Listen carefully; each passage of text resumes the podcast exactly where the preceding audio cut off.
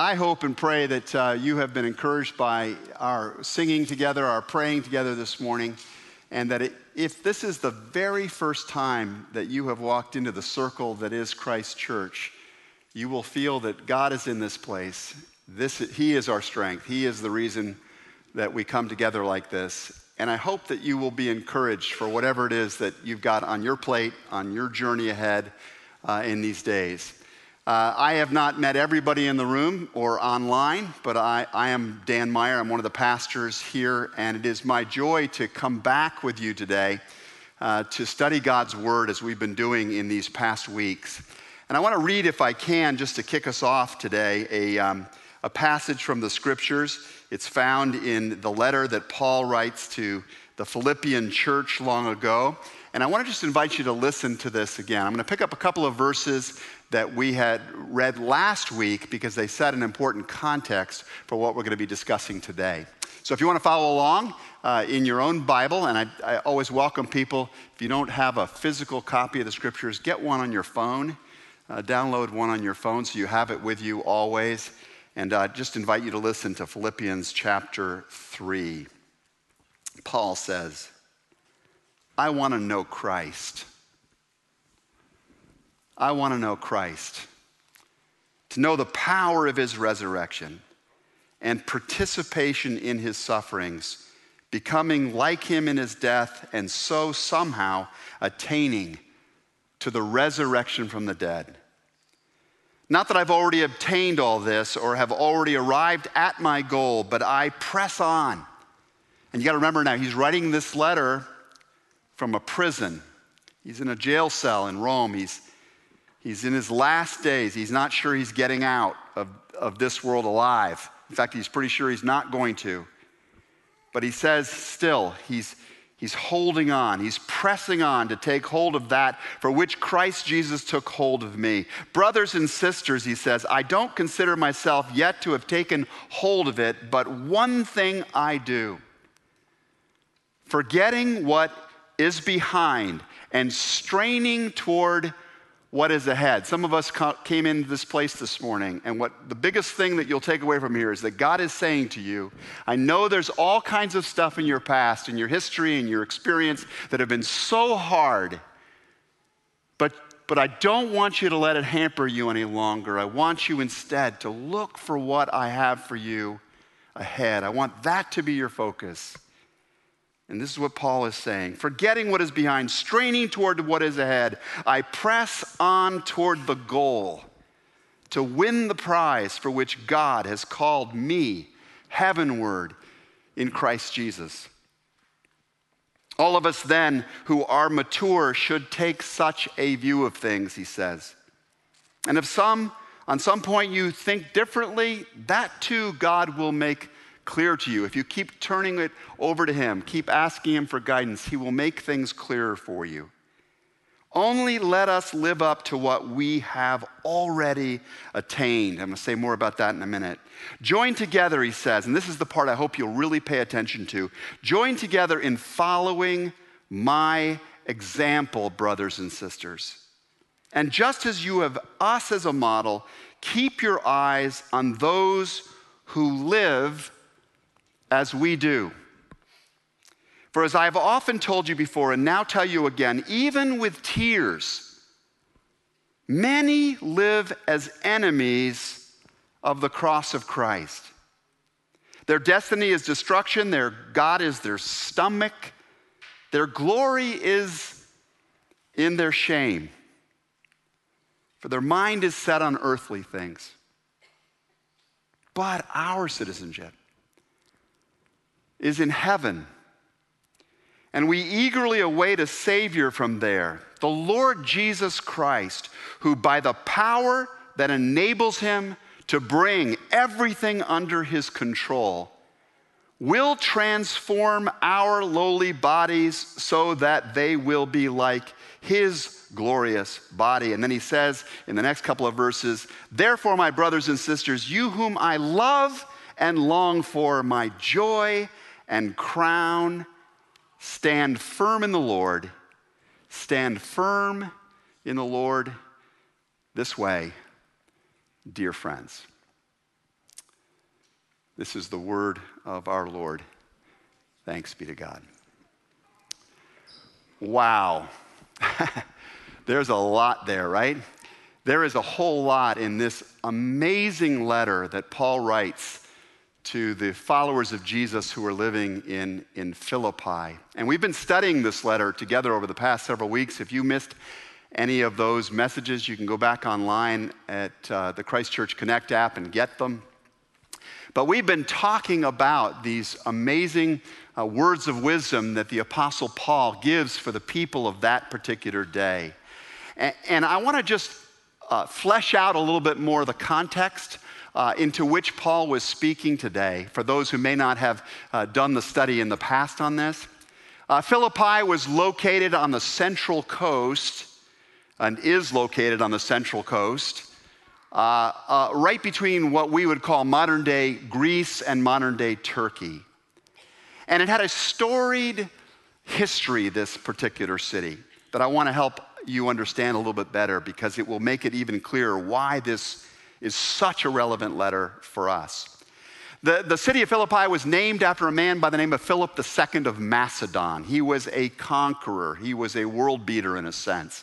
And he had liberated this particular city and the region around it from its, its vassal state nature, its slavery in a sense, its bondage uh, under the rule of a, of a people called the Thracians, who were some pretty hard, harsh overlords.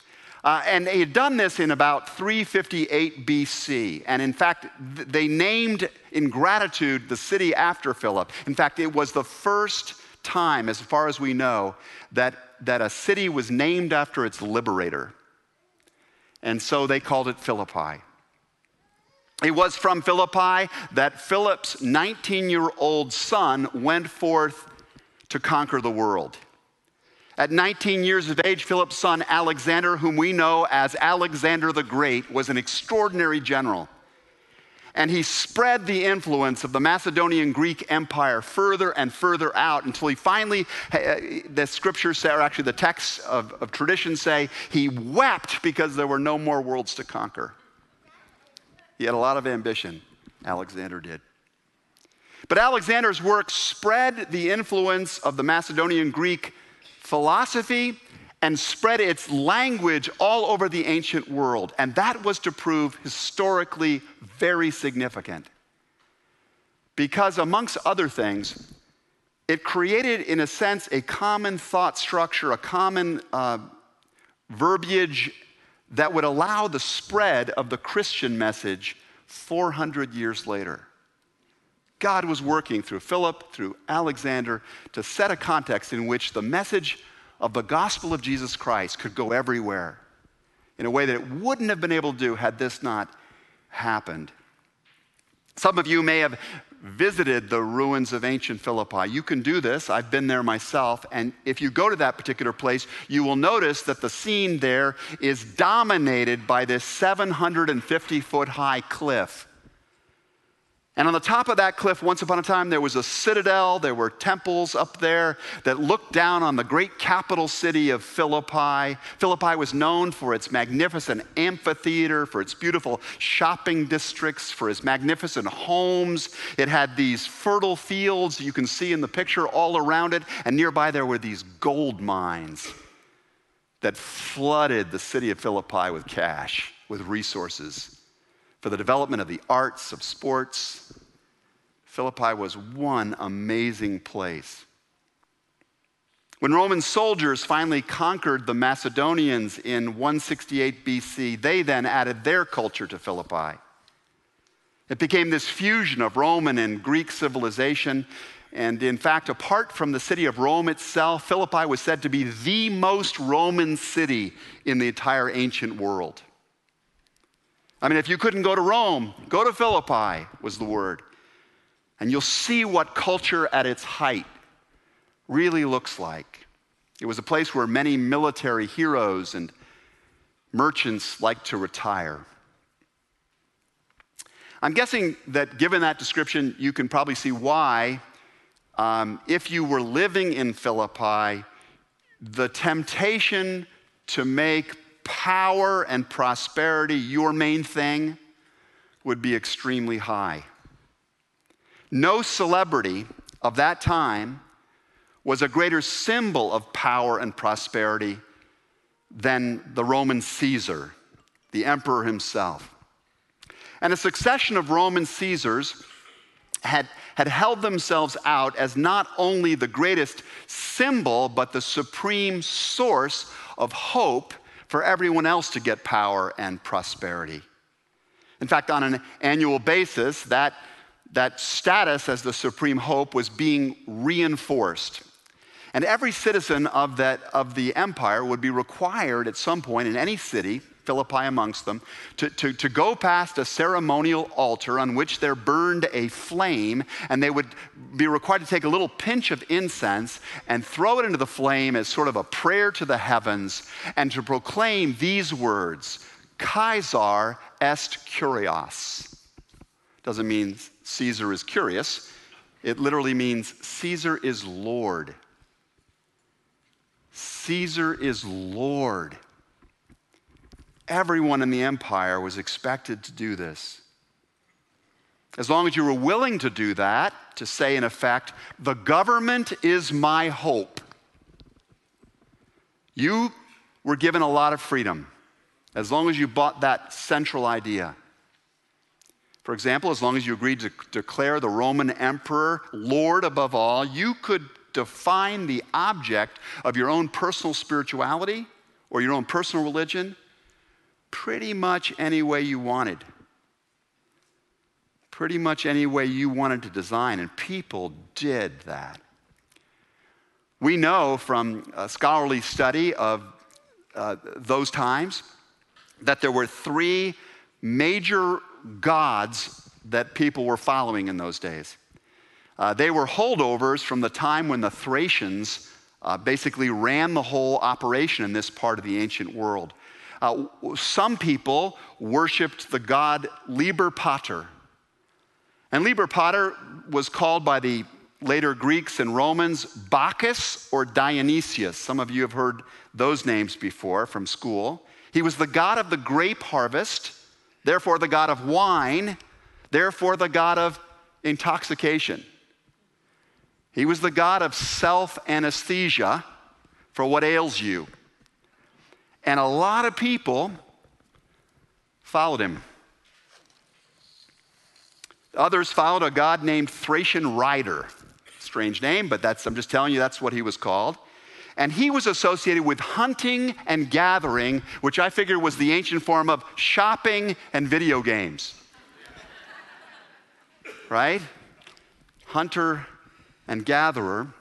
And then there was also this Thracian goddess named Bendis, who was later identified with the Greek god Artemis and the Roman god Diana.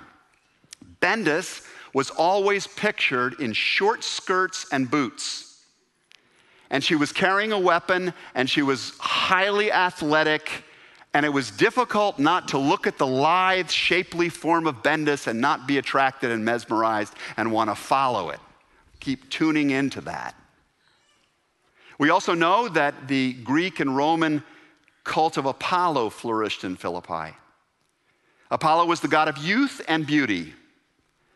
Apollo was a symbol of vital life and of healing, and it, he was arguably the most beloved of all the gods. The cult of youth and beauty was the biggest cult in, in Philippi and around that part of the ancient world. And in Philippi, uh, Apollo was often associated with and worshiped alongside the Egyptian god Isis, who was the queen of fertility and fame. And when I looked up Isis online and just went to the images section, I thought, ah, Kim Kardashian. I mean, it was amazing how the images of the ancient world looked so similar to the images that fascinate people in our time. Now, I know we are way too sophisticated to go in for all that stuff. Uh, thousands of years later, we have evolved so far that we would never make our obsession these sorts of gods.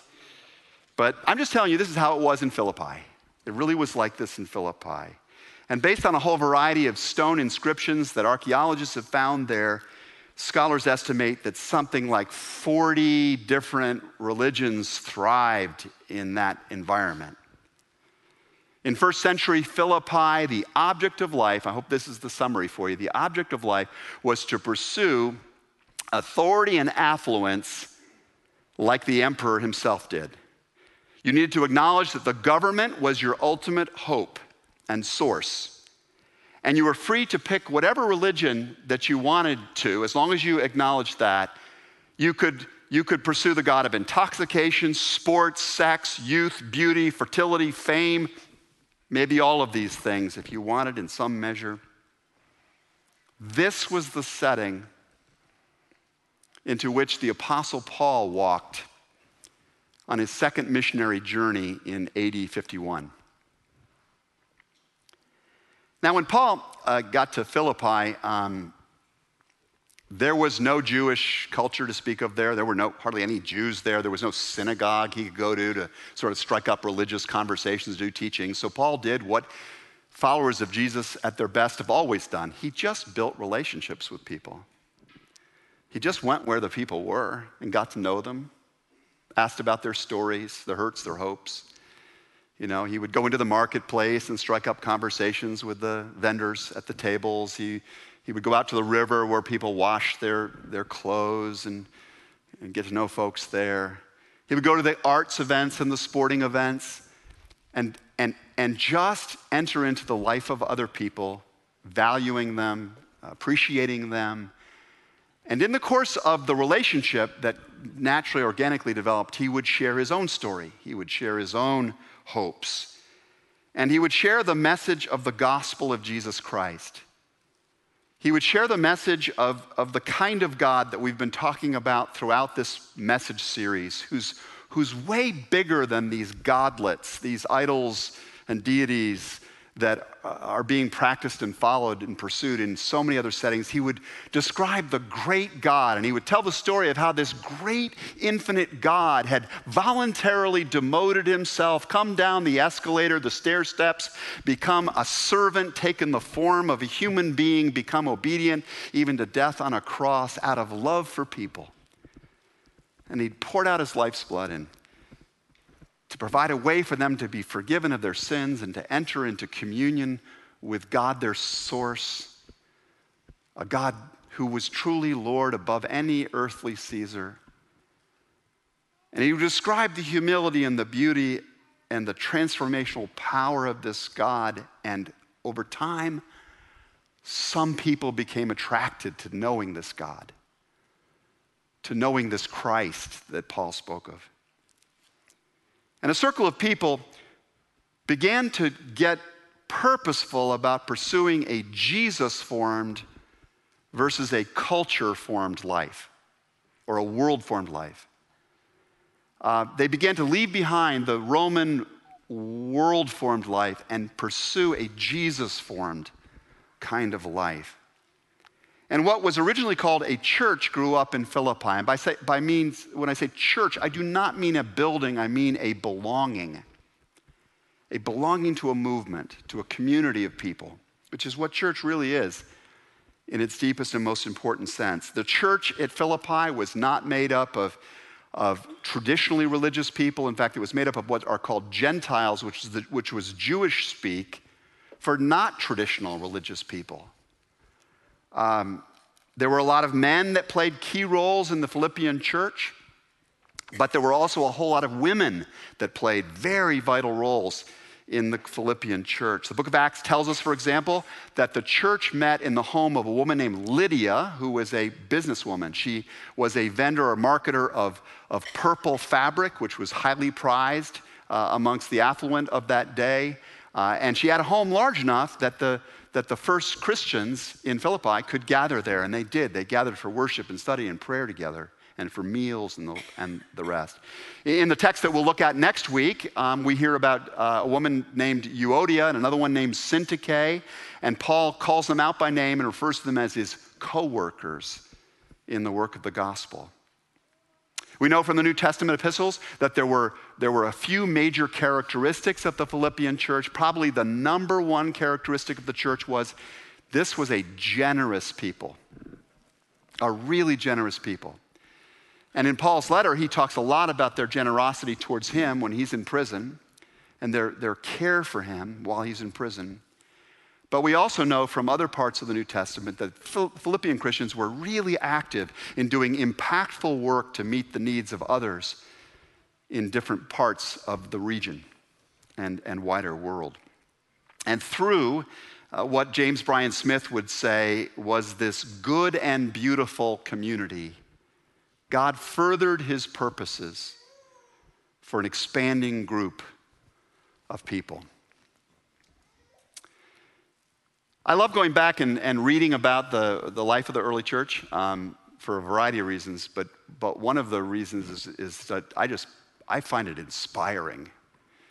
You know, I mean, they, they, they were working with fewer resources. They, they, they, were, they were dealing with much more kind of primal kind of challenges in life and, on some level than we do today. But man, the way they lived their lives was, was so beautiful. It was not culturally popular to, you know, they, nobody was being, you know, forced to go to church. I mean, it was because of this good and beautiful life that God established in their midst that people came. And within a few hundred years, it revolutionized the Roman Empire. It, it, it just did, demonstrably. And, and I, I pray that 2,000 years from now, people are going to look back and still be talking about Christ Church in those kinds of positive terms. I hope they'll be talking about what a generous people they were. Look, what an impact for good they made on individuals, communities, the world. Uh, I pray that something of the character that was formed in them is being formed in us right now.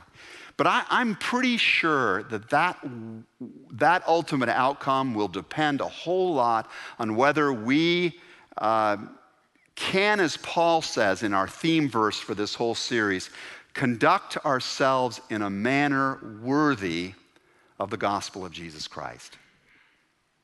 If you're going to take nothing from what I'm saying today or what we'll be talking about even in the rest of this series, I hope you'll take this. It takes focus and commitment to be a Christ follower. It takes real focus and commitment to, to be a Christ follower, especially today. We need to think a lot about our daily conduct, about the way we're really, con- not what comes out of our mouth, but by what we're, although that's good too, but we need to think about how we're conducting our lives on a, on a daily basis. Um, growing in Christ likeness, becoming Jesus formed versus world formed, doesn't happen by accident. Um, it takes real intentionality. And that is because I think the American culture, much like the Roman culture uh, around the Philippian folks, our culture today, like they dealt with, is steadily calling us to put our hope in government and in laws for the creation of a better world. Um, every single day and in all kinds of ways, you and I are constantly being um, encouraged to, to, to, to worship in a sense, to follow after, to get obsessed by, to, to be serving. Uh, the gods of intoxication, shopping, sports, sex, youth, beauty, fertility, fame, maybe all of these things. Do you feel that? Do you feel the pull of these things? How powerful they are, even in our time? But the Apostle Paul says, you know, pursue a higher vision, press on, remember your calling. All of us then who are mature should take such a view of things, he writes. And if at some point you think differently, that too God will make clear to you. Only let's live up to what we've already attained.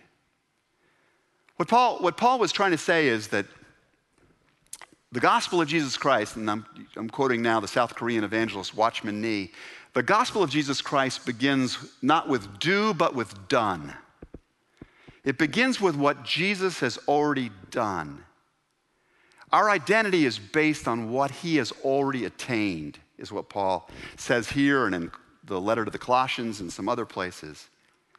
Uh, so if you've put your trust in Christ, you do not need to worry so much as sometimes we're being anxiously encouraged to worry about our identity or our future. We don't need to be worried about whether we're ultimately secure or significant because we're good right now in the most important way of being beloved and eternal if we've put our trust in Jesus.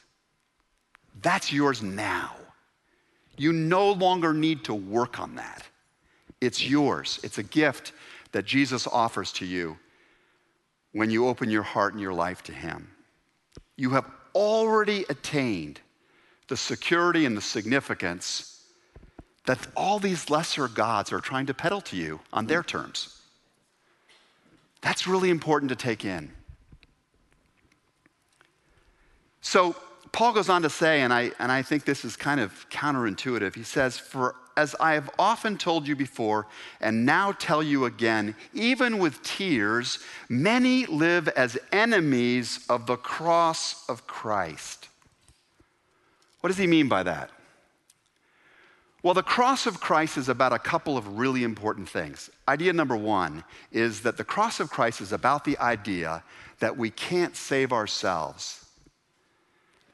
We needed a God, perfect and pure, to, to put his weight on the scales of justice and to even them out and to provide a way for us to be forgiven completely.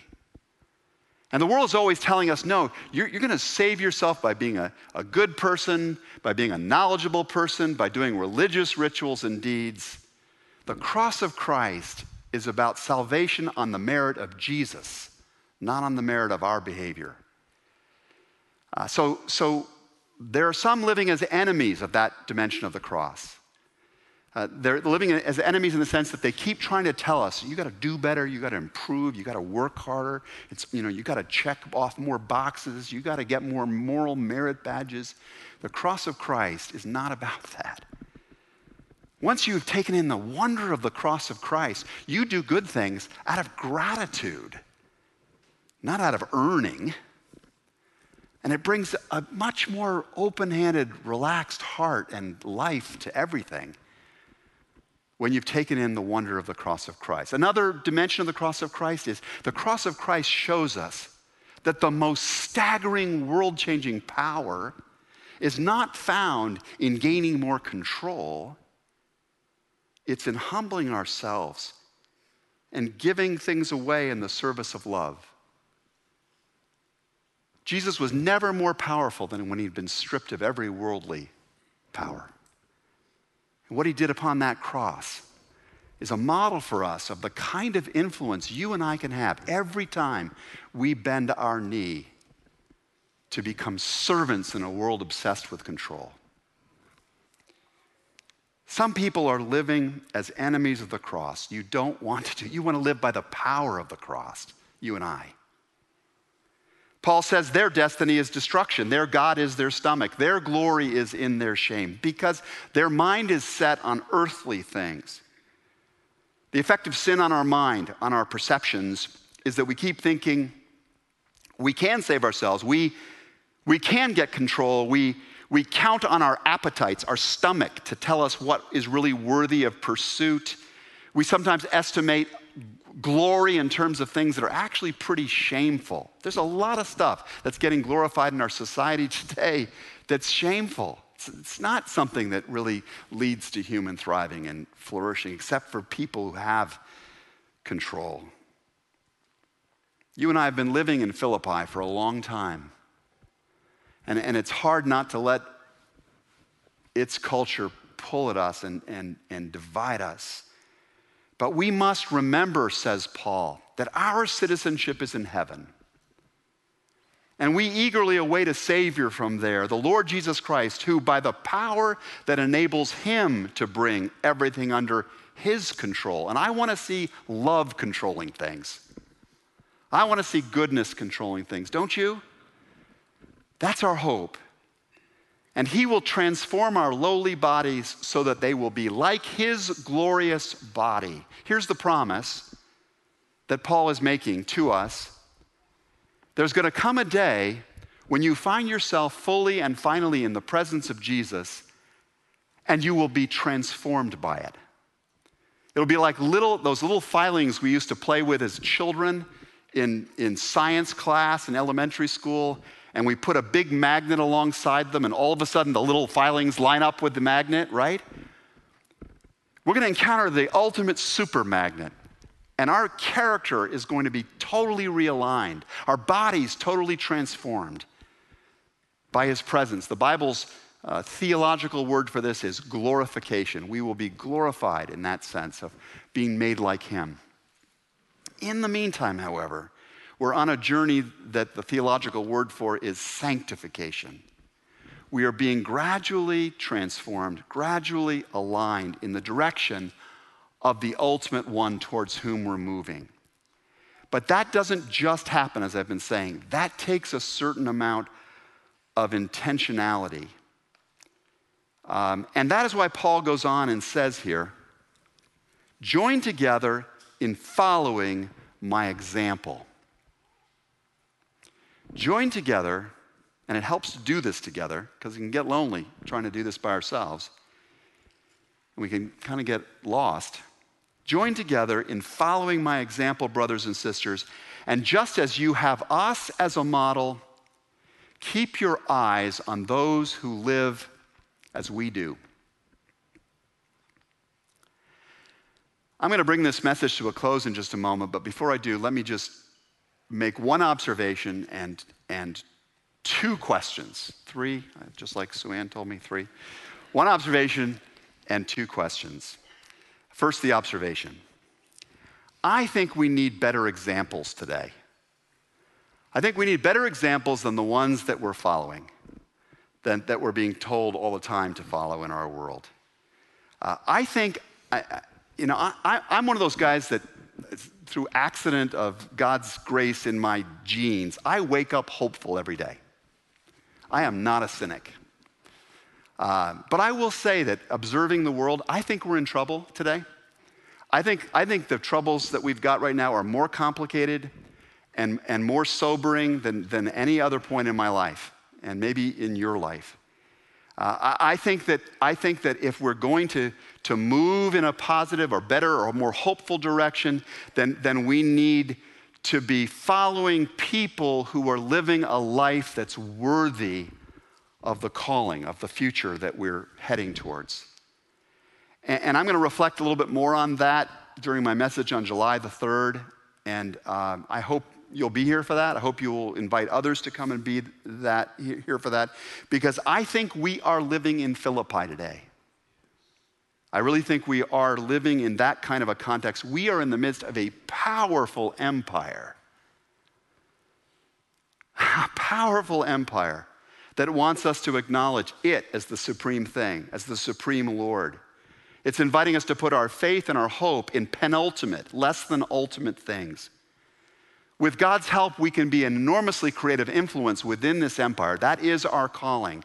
But we need to be honest about what has gone wrong and pursue some different pathways. And I'm going to think about that on July 3rd, and I hope you can be here for that. Let me just pose the two questions I promised. First question who are you following as an example?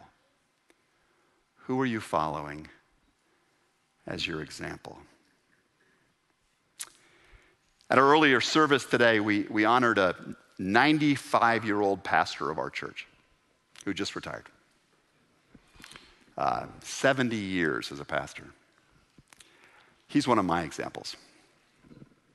I think of um, Mama Maggie Gobran who is uh, the Mother Teresa of Cairo, and a longtime friend of this congregation. I've seen Maggie in action, uh, caring for the poor in the, in the trash heaps of Cairo. Her humility, her prayerfulness, her love uh, just are luminous to me. And I'm attracted to go and to try and be more like John Perkins, another one of my heroes, African American pastor, prophet, leader, uh, man of trust, incredibly generous heart and a vision for the world that as God wants it to be. He's one of my examples. When I was in my early 20s, uh, God gave me a, a sort of a, a picture of a, of, a, of a pastor that became a model for me. Uh, his name was Lloyd John Ogilvie. Uh, Ogilvie was the um, pastor of the Hollywood Presbyterian Church in LA. Uh, I was living out in California at the time. Uh, Ogilvie was uh, also the um, preaching face and voice of a ministry called Let God Love You, which was as big as, as Osteen or as um, uh, Robert Schuller Hour of Power was in its day. Um, and he was just a tremendously um, beloved uh, spiritual guide to people all across America. He became the chaplain of the United States Senate. Uh, he was a guest in our pulpit here at Christ Church at one, one time. But early on, I went to, to, to visit Hollywood Presbyterian Church. And I got in line with everybody after the service because I just wanted to meet this guy. And I was like 15 people back in the line, and the line wasn't moving. And then it did not move. And it was like going incredible. And I began to get irritated, frustrated. Why is the line not moving? Who's slowing this thing up? And I look and I start really paying attention. I look way down the line and I realized Lloyd John Ogilvie is slowing this up. He's the problem. Why? Because every person that gets presented in front of him becomes his total focus. I mean, I watched him for like 30 minutes. He never once looked over the shoulder of the person to somebody else. He never once passed people, you know, quickly by him. He didn't say, "Oh, I'll pray for you about that." He prayed for people about that right there. And, and there was just this incandescent, present love about the way this man cared for people that, that, that like, I felt washed by 15 people down the, the line. I felt, I felt vicariously loved by the, by the way he loved these individuals. And I thought, this is what people felt in the presence of Jesus.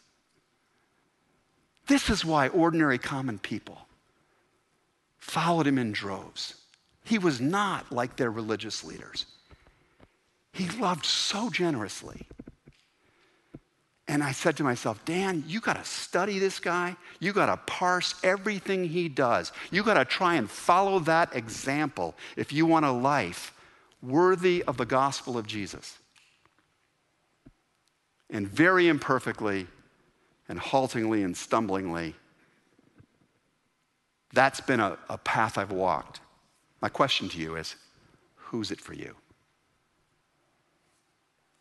Who are the people that stand someplace between you and Jesus, that are modeling the way of Jesus, that you're parsing their behavior?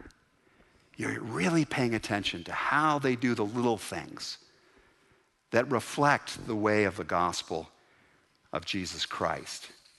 Uh, who are those people for you? If you don't have a person like that, ask God to show you somebody like that and, and break it down how they're living their life and strive to imitate them. Do you know that the word disciple literally means imitator? We, it means learner too, but not learner in the head sense, in the practical sense. We're meant to have these models that we imitate in our daily lives. Final question how are you setting an example for other people to follow? How are you doing that? If there was a camera mounted drone that followed you around wherever you went, and there might be, be careful. you know, what would the drone pick up? What would it pick up about how you treat difficult people? What would it notice about how you handled conflict? What would be the record in terms of what it recorded on how you spent your time and your talent and your treasure? What would the camera eye see about how you were using your voice or your power or how you were treating your family members when, when guests weren't around or your coworkers or your neighbors or the person waiting on you or somebody else that isn't in the high status role of our society? What would the camera pick up about you? What would it notice about how you faced suffering? How you handled losses? To what extent you were formed by Jesus? Newsflash the camera's already there. The camera's already there. It's called the eyes of your children. It's, it's, it's called the, the, the point of view of the others in your family, your spouse, your neighbors, your coworkers. You're being watched all the time by people who probably, even though they might have words for this, wonder if there is somebody that enfleshes the love and life of God that they can follow.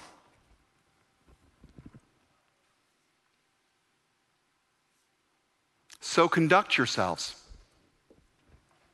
thoughtfully as you go from this place today. I'm going to try and re up my game in that respect, too.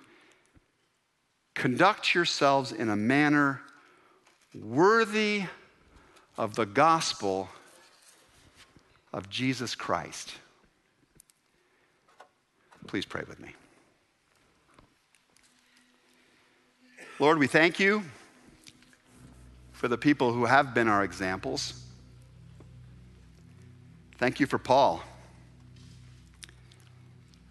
Thank you for the list of people who you've made luminous in my eyesight or in the eyesight of others of us in this circle. And help us, Lord, to be so faithful in our imitation of these Jesus formed people that maybe one day others will be looking to us as an example.